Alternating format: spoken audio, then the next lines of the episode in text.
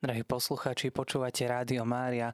V tejto chvíli v našom programe následuje horčičné zrnko a v tejto chvíli už aj vítam medzi nami zacného hostia, ktorý bude viesť túto reláciu.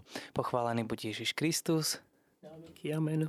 A je to vysokodôstojný pán Vladimír Skiba. Drahí bratia a sestry, srdečne vás pozdravujem. Podľa slov svätého Pavla Pán chce spasiť všetkých ľudí. Pekne to čítame aj v prvom liste Timotejovi, kde Pavol píše tieto slova. Preto sa namáhame a zápasíme, lebo máme nádej v živého Boha, ktorý je spasiteľom všetkých ľudí. Vlastne preto sa Boh stal človekom. A vieme, že toto jeho základné posolstvo je dejinami našej spásy.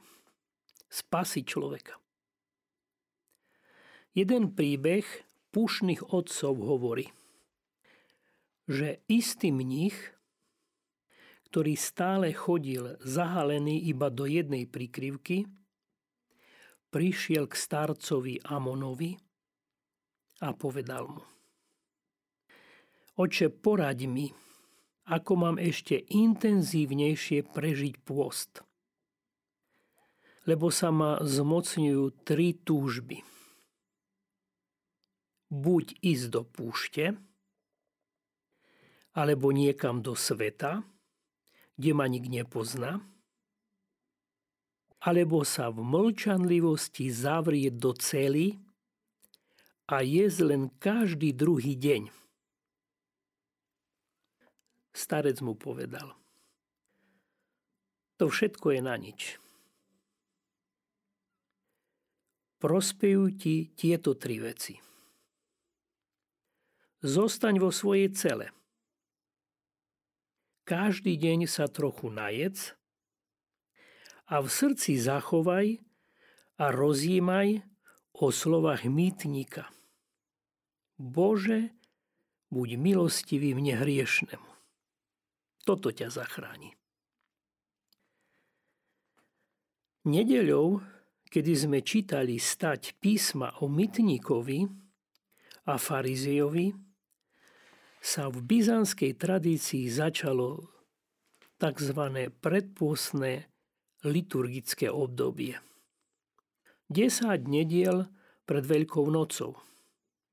A volá sa to Triodion – lebo sa skladá z troch ód.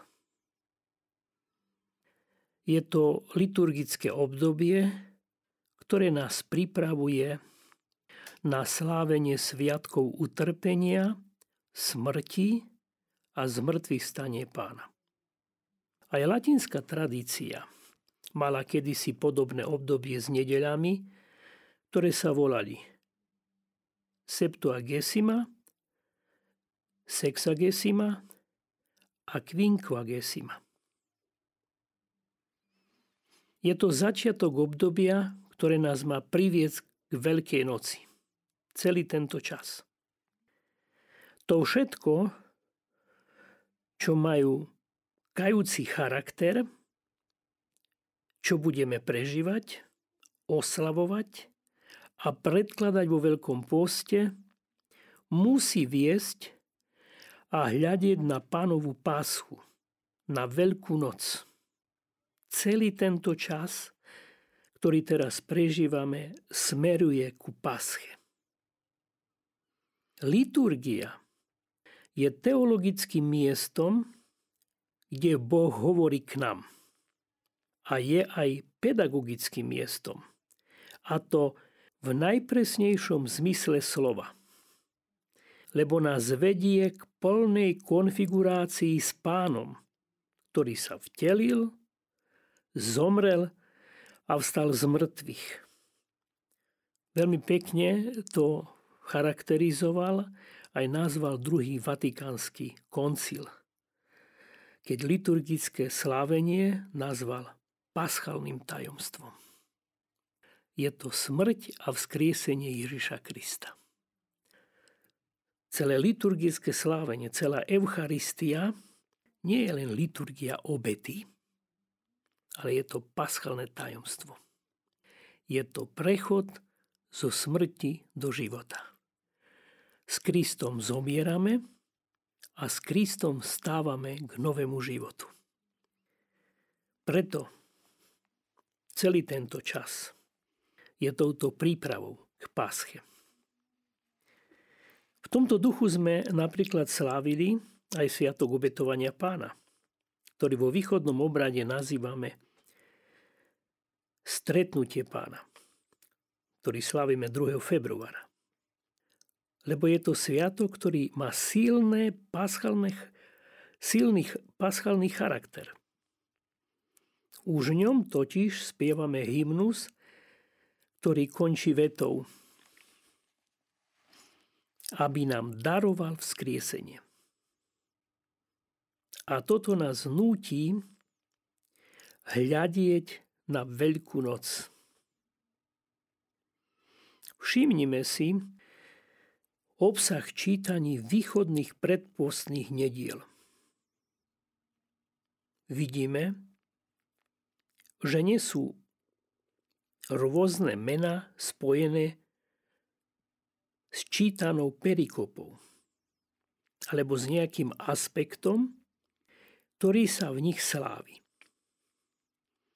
Nedeľa mytníka farizeja, lebo je tam práve evanielium o mytníkovi a farizejovi.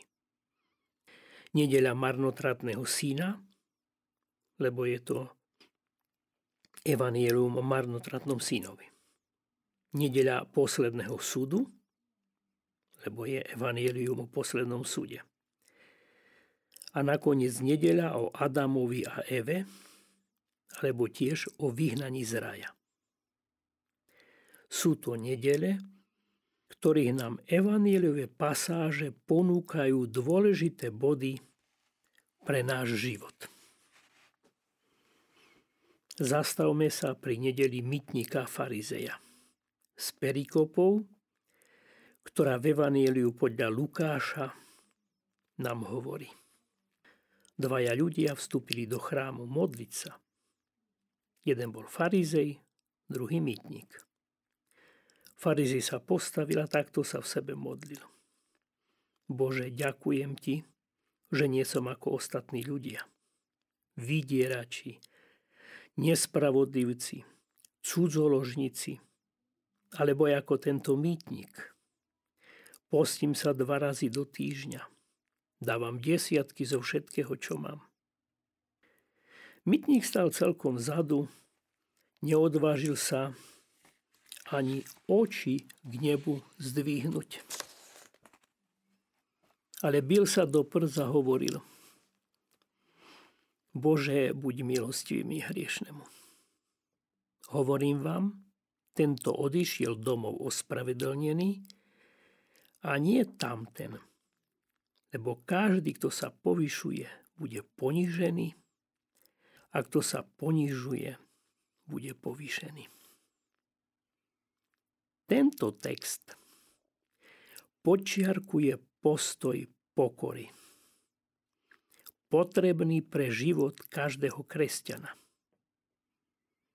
Totiž význanie vlastného hriechu. Objaví túto pravdu, že som hriešnik. Ale zároveň tento text, a čo je veľmi dôležité, pre každého kresťana, nám predovšetkým dáva jedno nádherné význanie veľkosti milosrdného Boha. Evangelium však podčiarkuje ešte iný postoj. A to je postoj nepohrdania bratom. Farizej v Evanieliu nie je ospravedlnený. Ako hovoria otcovia církvy, nie pre skutočnosť oslavy seba samého a oslavy svojich náboženských obradov. Lebo dodržiaval všetko podľa predpisu. Dával desiatky. Modlil sa. V podstate to bol Boha bojný muž. Nie preto odišiel neospravedlnený. Ale preto, a to sa stalo vo chvíli, keď povie. Ďakujem ti, že nie som ako ostatní. Že nie som ako on. Ako ten, ktorý je tam vzadu. Ten mytník. Hymnus tejto nedele osvetľuje tému pokania hriešnika a veľkosti milosrdenstva pána, ktoré pramení z jeho vlastnej inkarnácie. Tak ako mytnik obetujeme vzdychy a vrhnime sa ako žena hriešnica k nohám pána ktorý je vlastne Boh. Večný s Otcom. On chce naozaj spasiť všetkých ľudí a udeli odpustenie všetkým, ktorí činia pokanie.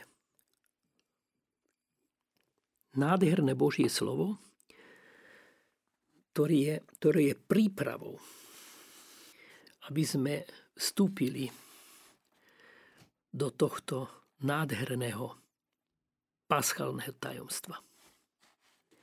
A ďalej pokračujme. Čo nám církev v tomto čase dáva? Nedela marnotratného syna. U evangelistu Lukáša dobre poznáme toto nádherné podobenstvo. Lukáš zdôrazňuje nielen tému pokania a dôvery v lásku milosrdného Otca, ale aj dôležitosť neodmietnúť pokanie brata, ktorý sa obráti a vráti sa domov. Text hymnu vkladá slova marnotnatného syna do úst každého z nás – za to, že sme sa vzdialili od Boha. Je to akoby ozvena udalosti z raja. Odmietnutie otcovej slávy. Nerozumne som opustil slávny otcovský dom. Ľahkomyselne som premárnil bohatstvo, ktoré mi otec odovzdal. Teraz vo svojom nešťastí volám. Dobrotivý oče, zhrešil som proti tebe. Zliadni na moje slzy a urob ma jedným zo svojich nádenníkov. A čo spraví otec? Beží v ústrety tomu svojmu synovi. Objíme ho. Od radosti plače dáva mu prsteň na jeho prst. To znamená, že ho robí znova dedičom. Dáva mu odev, nový. To znamená, že ho očisťuje, odpúšťa mu, oslobudzuje ho z toho jeho poviazanosti, toho púta, v ktorom bol. A pozýva ho na hostinu, ktorú vystrojil. A to znamená, že ho príjma späť do spoločenstva. Toto je odpoveď Otca, a toto je nádherný obraz, že tak sa zachová Boh, náš nebeský Otec, keď vidíme pravdu o sebe, keď spoznáme, že sme sa pomýlili. Keď máme odvahu povedať, Zrešil som, oče, proti tebe i proti nebu. Už nie som schopný, už nie som hodný viac sa volať tvojim synom. A odpoveď poznáme.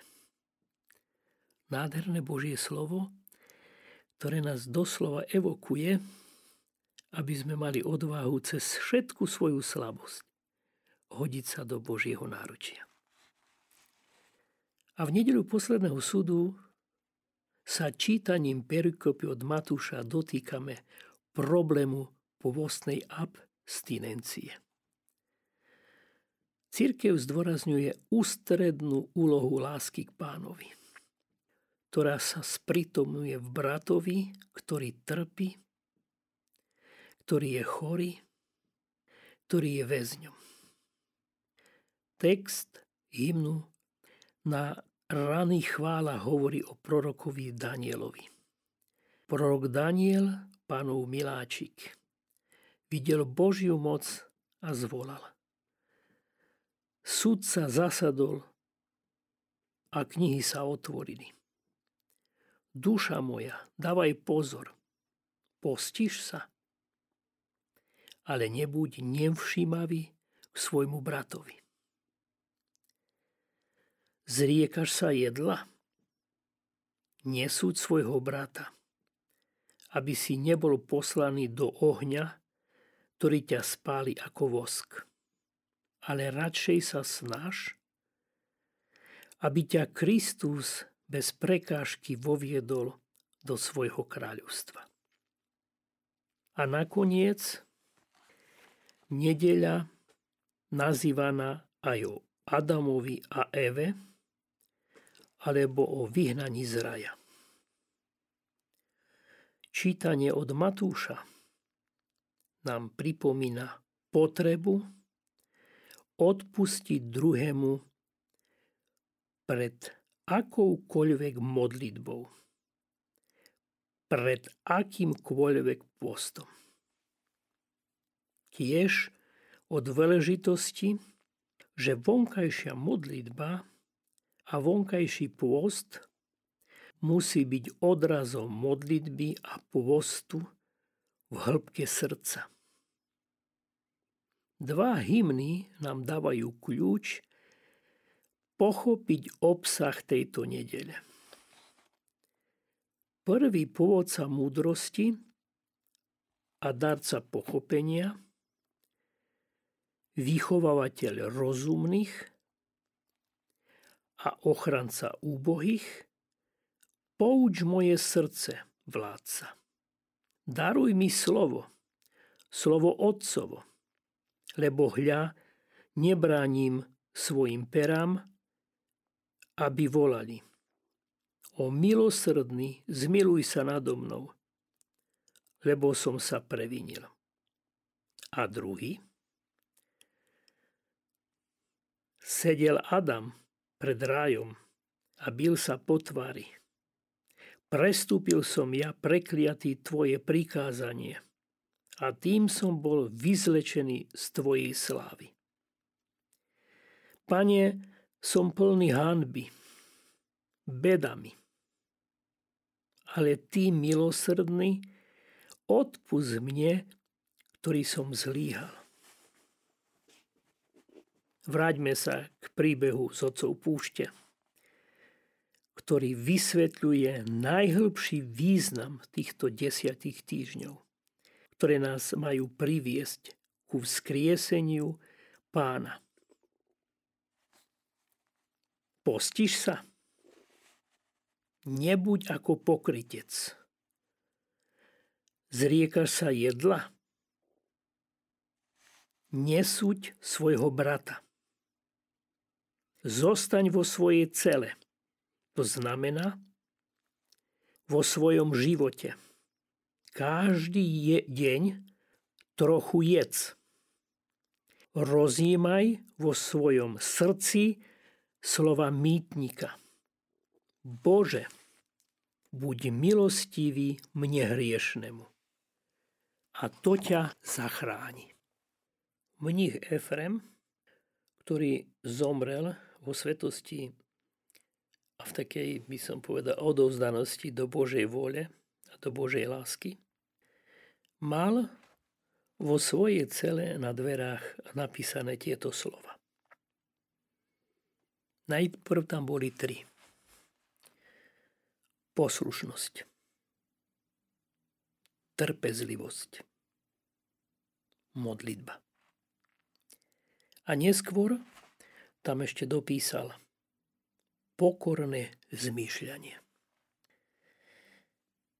Poslušnosť. Ako tomu rozumieť? To slovo každému z nás naháňa strach. Byť poslušný, vzdať sa svojho ja, seba samého. Od malička sme boli doma cepovaní, toto smieš, toto nesmieš, toto sa nerobí, toto sa nepatrí, toto musíš spraviť. Potom sme prišli do školy, bolo to isté. Tak sa musíš chovať, toto musíš robiť. Žili sme aj v spoločnosti, ktorá nám veľa zakazovala a ešte viac nariadovala. Nemohli sme sa prejavovať slobode. Všetci máme tak trošku problém s poslušnosťou. Čo to napísal ten mních? Efrem vo svojej kelii na dvere. Poslušnosť. Ako tomu rozumieť? Je to aj sľub reholný. Chudoba, čistota, poslušnosť. Všetci sme týmto slovom poslušnosť vyzývaní k tomu, aby sme boli poslušní Božiemu slovu. Toto je dôležité. Byť poslušný Božiemu slovu. Nádherný príklad máme u Abrahama. Abraham, hovoríme, že je otcom viery. Tento muž, ktorý bol jeden skrachovanec, lebo prehral svoj život, lebo celý život túžil, aby mal potomka, svojho dediča a mal zem ako dedičný podiel, nič sa mu z toho nepodarilo nemal ani zem ako dedičný podiel, nemal ani syna ako dediča. V 70. rokoch svojho života skonštatoval, že svoj život prehral. Nemať zem, to znamená nemať svoju históriu. Nemať dediča, to znamenalo v tej dobe nemať svoju budúcnosť. Nemal svoje dejiny, svoju históriu a nemal ani budúcnosť. A vtedy počul hlas. Nie, že by ho predtým nikdy nepočul, ale starosti života mu bránili v tom, aby počul ten hlas, ktorý som presvedčený, ktorý znel už dávno predtým. Abraham, opusť miesto svojho otca. Lebo ja ťa učiním otcom veľkého národa. A tvojho potomstva bude toľko ako hviezd na nebeskej oblohe a piesku na brehu mora. Čo urobil Abraham? V tej chvíli, keď videl, že svoj život prehral, bol poslušný slovu, ktoré počul. Ako hovorí písmo, uveril proti všetkej nádeji. A slovo, ktorému uveril, sa stalo v ňom telom. Konkrétnym skutkom mal syna Izaka a keď kúpil od Mamreho synov kus zeme, videl v tom prisľubenie, ktoré mu dal Boh skrze slovo. A nádherný príklad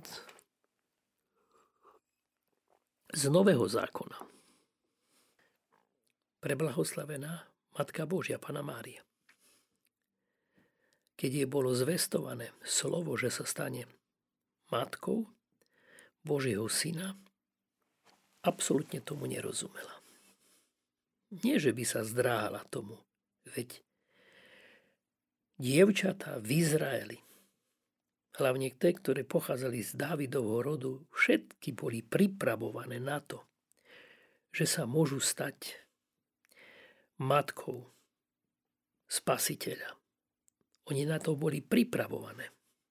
A každá panna túžila byť matkou spasiteľa. Ale Mária nerozumela tomu slovu, lebo tak, ako povedala, nepozná muža. A keď jej aniel povedal, že to je vec Boha, lebo duch svety na ní zostupí a moc najvyššieho ju zatieni. A preto aj to, čo sa s nej narode, bude Božím synom, bola poslušná tomuto slovu. A to slovo sa v nej stalo telom. Vidíme, aká je to výzva pre všetkých nás. Byť poslušný. Poslušný Božiemu slovu. Preto dostávame tieto nedele s Božím slovom. Aby sme boli poslušní tomuto slovu. Aby sa v nás mohol naplniť Boží zámer. Trpezlivosť. To, čo napísal ten zbožný mních Efrem o svojej kelii na dvere. Trpezlivosť. Mať trpezlivosť. V prvom rade so sebou samým a potom so svojimi bratmi, ktorý nám Boh posiela do cesty. Je to na to pekný príklad, ktorý povedal Ježiš Petrovi keď sa Peter pýtal, koľkokrát mám odpustiť svojmu bratovi? Až zda sedemkrát? A odpoveď Ježiša bola, nie sedemkrát, ale až 77 krát. Mať túto trpezlivosť. Veľmi potrebujeme mať trpezlivosť aj so sebou samým keď sa nám nedarí. Keď vidíme, že aj pri všetkom našom snažení sme slabí, úbohí, že nakoniec sa všetko zvrtne do starých koľají. A toľkokrát sme začali. A vtedy, keď už človek povie, ja už toho mám dosť, si treba uvedomiť, že, že Boh má s tebou lásku že on má s tebou veľkú trpezlivosť. Že ťa miluje. Že nesmieme sa dať oklamať démonom, ktorý ti povie, si neschopný. Mať so sebou trpezlivosť a potom so svojim bratom. Je to nádherná výzva. Modlitba. Čo je to modlitba? Zúžili sme modlitbu do prozby, ktorú predkladáme Bohu. Prosíme za zdravie, prosíme za pokoj, prosíme za to, aby sme boli úspešní, aby sa nám dárilo. Je to pekné. Ale modlitba v skutočnosti je stretnutie s pánom. Modlitba je spoločenstvo, ktoré vytvárame s Bohom. Je veľmi pekný príklad istého starca, za ktorým prišiel poslušník. Starec to je starý skúsený mních, ktorý odovzdáva svoju skúsenosť mladším ktorí sú vlastne jeho poslušníci. To znamená, že poslúchajú jeho slovo. Takýto poslušník prišiel za starcom a pýtal sa, koľko slov má mať moja modlitba, keď sa modlím modlitbu srdca? Sedem a viac. A povedal, Pane Ježišu Kriste, Synu Boží, zmiluj sa nado mnou hriešným. Tak sa má modliť. Sedem a viac slov. Je tam osem slov. A starec mu povedal, stačí menej. Stačí menej. Stačí, keď povieš, Pane Ježišu Kriste, zmiluj sa nado mnou. A potom ešte menej. Pane Ježišu Kriste, Synu Boží. A potom ešte menej. Pane Ježišu Kriste. A potom ešte menej. Pane Ježišu. A potom, potom stačí, keď sa budeš len opakovať. Pane, Pane, Pane. A potom už nehovor nič. Len stoj v prítomnosti milujúceho Boha. To je najúčinnejšia modlitba, keď dovolíš, aby Božie bytie prenikalo teba samého. Aby si cítil jeho lásku, jeho prítomnosť. Kedy už nebudeš nič hovoriť, len príjmať. Keď sa raz pýtali svätého Otca, svätého pápeža, Jana Pavla II., aká je jeho modlitba a čo sa modlí, povedal, že často som v kaplnke pred bohostánkom v úplnej tichosti a vnímam prítomnosť toho, ktorý je môjim stvoriteľom, vykupiteľom a ktorý ma neustále posvecuje. Toto je modlitba. Stretnutie sa s milujúcou láskou. Pokorné zmýšľanie. To, čo napísal nakoniec ten zbožný mních Efrem. Čo je pokorné zmýšľanie? Veľmi dôležité do nášho života. Pokorné zmýšľanie je postaviť seba na posledné miesto.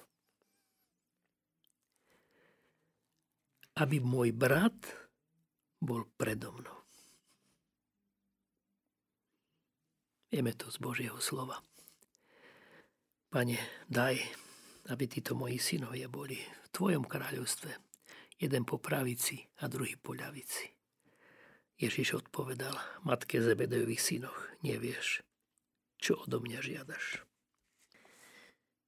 Ale veľmi pekný príklad je zo života svätého Františka z Asisi, ktorý povedal, chudobní pred domom môjho otca ma naučili, ako žiť. Keď ešte žil v dome svojho otca ako bohatý mladík, pred ich domom stále žobrali chudobní žobráci, ktorí už boli starí, nevládali pracovať. A oni sa o nich starali, lebo taký bol zvyk bohatých rodín v Asisi. Mať pred svojim domom svojich žobrakoch, ktorým preukazovali almužnu. Bohaté kresťanské rodiny v tomto čase si takým spôsobom kupovali nebo. František na to veľakrát pozeral a objavil jednu veľkú vec. V týchto ľuďoch, ktorí boli odkazaní na druhých, videl pokoru, odovzdanie sa a pevné presvedčenie, že neostanú hladní. Preto keď on založil svoju rehoľu, robil ju presne podľa tohto vzoru mať pevnú vieru, že Boh ma neopustí mať pevné presvedčenie, že Boh je pri mne, je prítomný v mojej situácii a mať pevné presvedčenie, že Boh je láska. Svetý František povedal, chudobní ma naučili žiť. Podľa toho on robil reguly svojho reholného spoločenstva a tak evangelizoval v tom čase celé Taliansko a táto špiritualita vlastne cez Františkanov prenikla do celého sveta. Tieto, tento čas Veľkého pôstu i s Božím slovom, ktoré dostávame,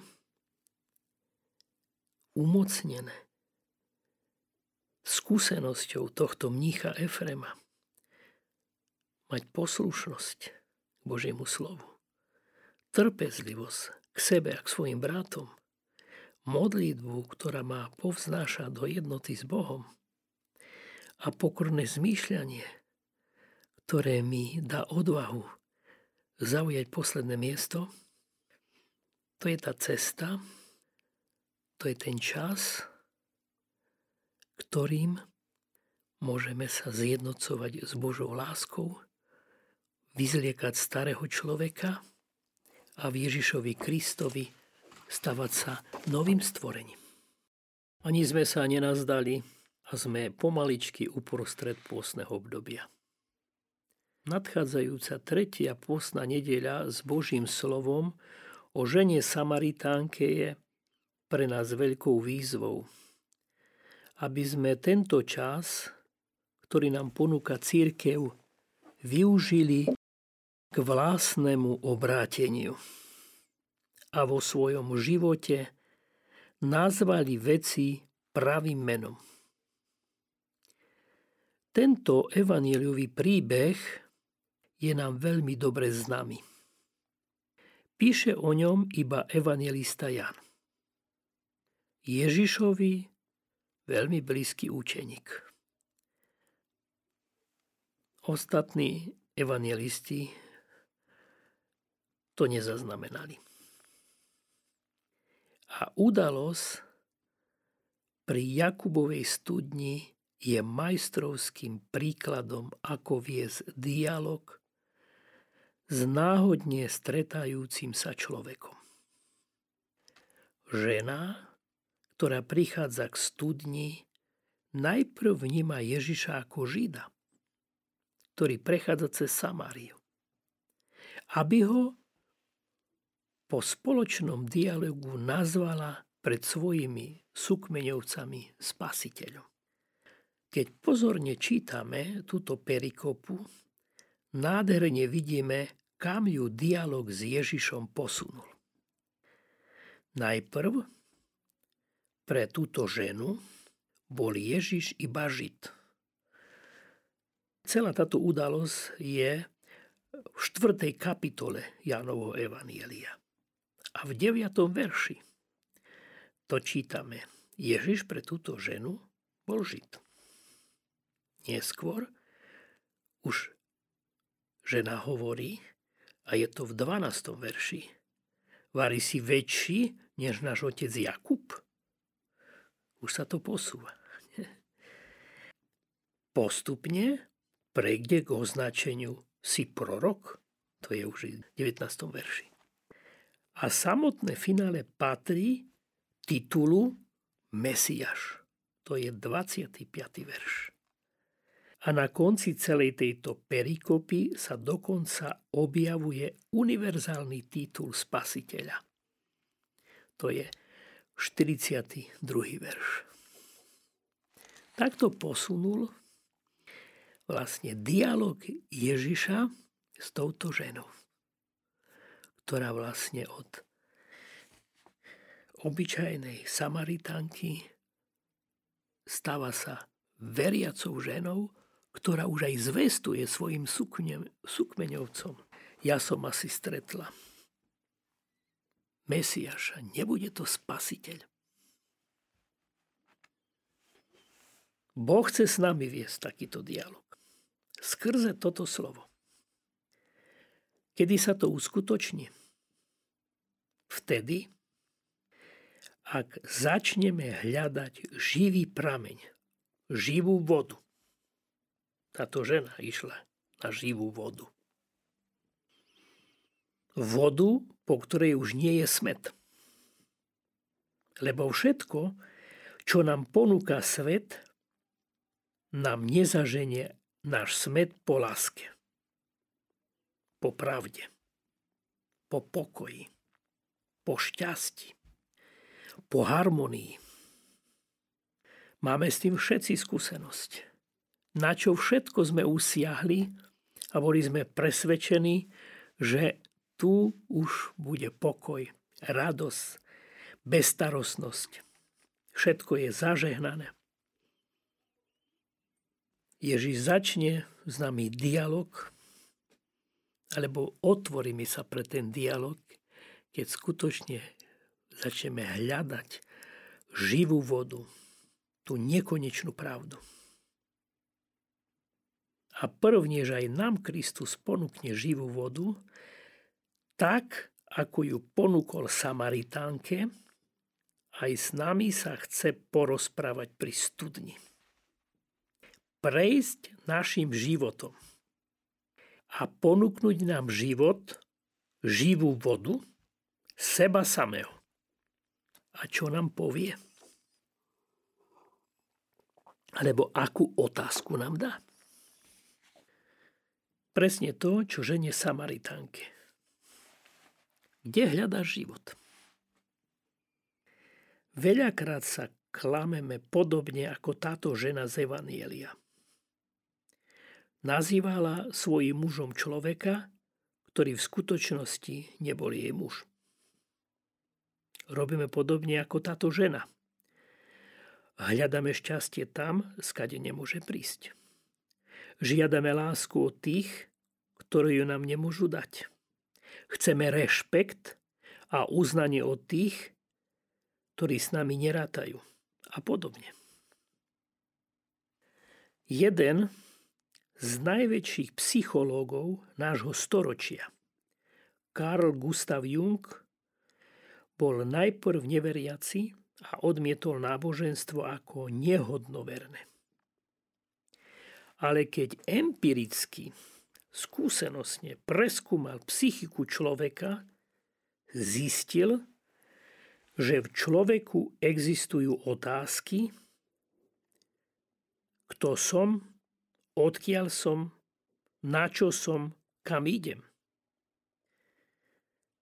Je možné, že niektorý človek tieto otázky v sebe zahádže hlukom a ruchom svetských záujmov, nánosom materiálnych pôžitkov alebo rozličných, rozličnými stresami. Ale iný človek, ktorý sa týmito otázkami zaoberá hĺbšie, dostane sa až do takej hĺbky svojho vnútra, kde sa jeho seba poznanie stretne s poznaním Boha. A tak vedec Jung sa dopracoval k skúsenosti Boha a vyhlasil. Rozhodujúca otázka ľudského života znie – som zameraný na Boha alebo nie. Podľa toho má, či nemá hodnotu môj život. Je to úžasná výpoveď vedca svetového formátu našich čias.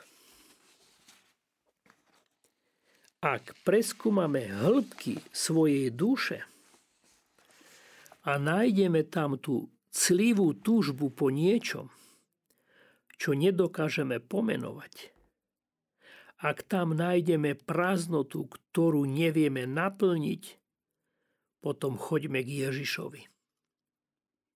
Pomôže nám tak, ako to prísľubil. Kto sa napije z vody, ktorú mu ja dám, nebude žizniť na veky.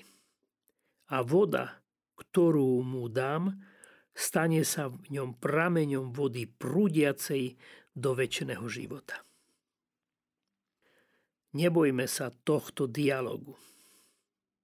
Práve preto dostávame toto slovo, lebo Ježiš Kristus cez tebou i so mnou viesť tento rozhovor, tak ako ho viedol so ženou Samaritánkou.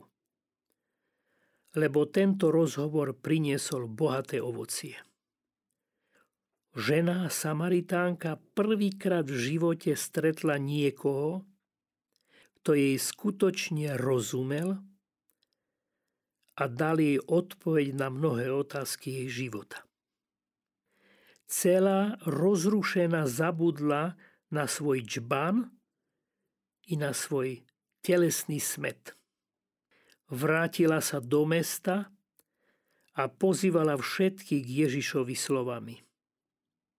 Poďte sa pozrieť na človeka, ktorý mi povedal všetko, čo som porobila. Nebude to Mesiaš?